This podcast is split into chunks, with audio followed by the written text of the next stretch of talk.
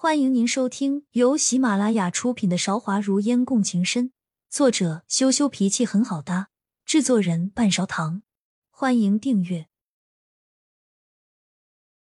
第五十九章：皇帝圣怒。明明知道太后已经发怒了，姚玲却好像没有看出来一样，沉着应答：“太后年事已高，自然是不适合主持残花节的。”这场景。孟烟和赵雪飞都看在眼里，相视看了对方一眼，真不知道这个姚玲是真的傻还是装傻。孟烟更是惊讶，她这样的性格究竟是怎么在深宫里面生存的？从前在宫外面的人皆没有他们家有权有势，他霸道一点，完全是情理之中的事情。不这样，怎么体现他姚家泼天的富贵呢？但是这是在皇宫，太后和皇上的圣怒，他一点都不怕吃亏吗？儿臣不是这个意思。姚玲还是对太后的情绪仿若不知。行了，太后闭上了眼睛，有些懒得跟他废话了。你下去吧，今年的残花节就不劳你操心了。为什么？姚玲不可置信，瞪大了双眼。如果你觉得你父亲是这个皇宫的主人，那么以后有什么事情，你可以尽管去问他。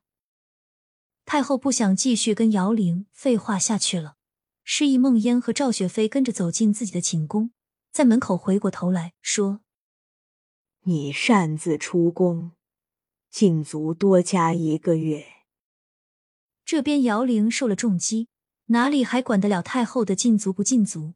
跌跌撞撞跑了出去。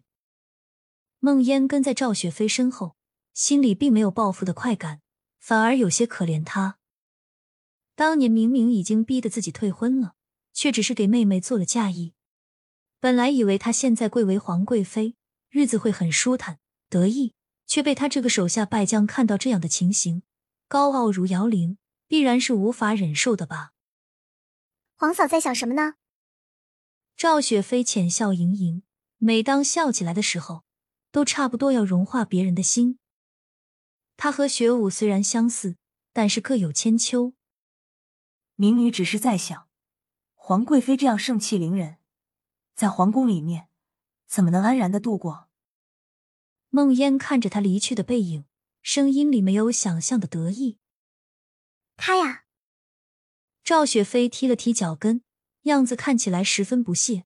和那天梦烟见到的虽然不喜欢，但是还是应付的态度有了一百八十度的转变。他父王权倾天下，虽然是禁足，但是内务府根本不会让他受到什么委屈。除了皇上和太后不待见他，这皇宫里面的每个人都不敢惹他。只有他给别人不舒坦的份。原来是这样啊！经过雪飞一解释，孟烟也明白。踩高捧低，他白替姚玲担心了。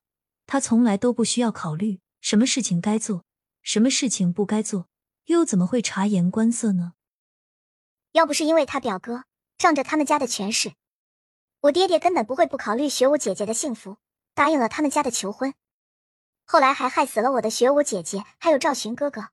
我爹爹也因为这件事打击太大，郁郁而终。我心里真是恨死他们了。最可恶的是，皇上拿他们家根本一点办法也没有，只是免了他的世子身份，贬为姚太师，依旧狗仗人势。这种人简直应该去死。赵寻和赵学武的事情，孟烟在于妃嘴里并没有听到最后的结局。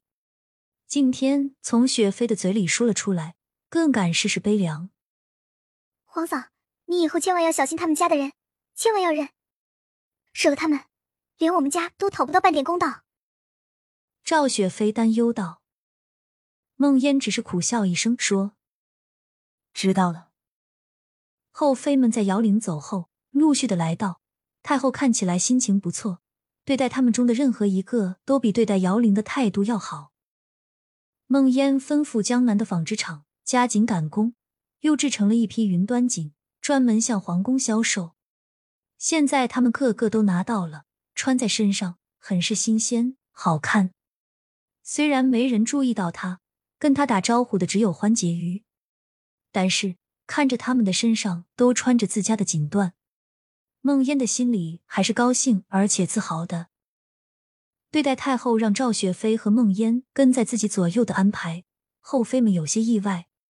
赵雪飞是宁王的后人，是郡主，身份主持残花节，完全没有什么奇怪的。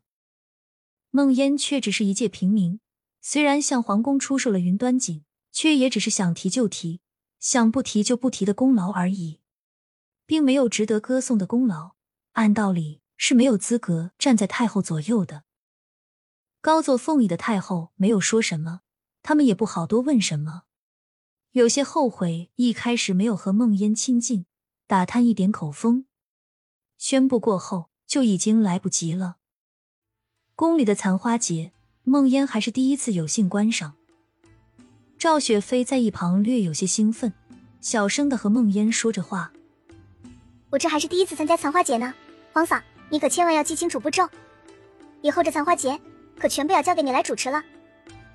提起要当皇后这件事，梦烟还是没有完全接受，谦虚道：“这都是没影的事情，郡主小心让别人听到了，笑话。”知道孟烟不是张扬的人，赵雪飞没有继续说下去。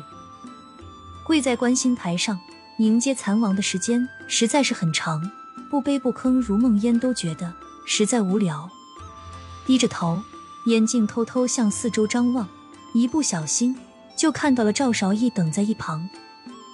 他和往常的样子有了丝丝的变化，穿着的还是明黄色的衣服，给人的感觉多了几分生气。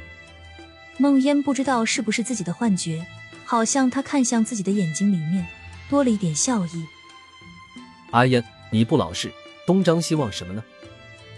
这是梦烟从赵韶义的眼睛里读出来的话。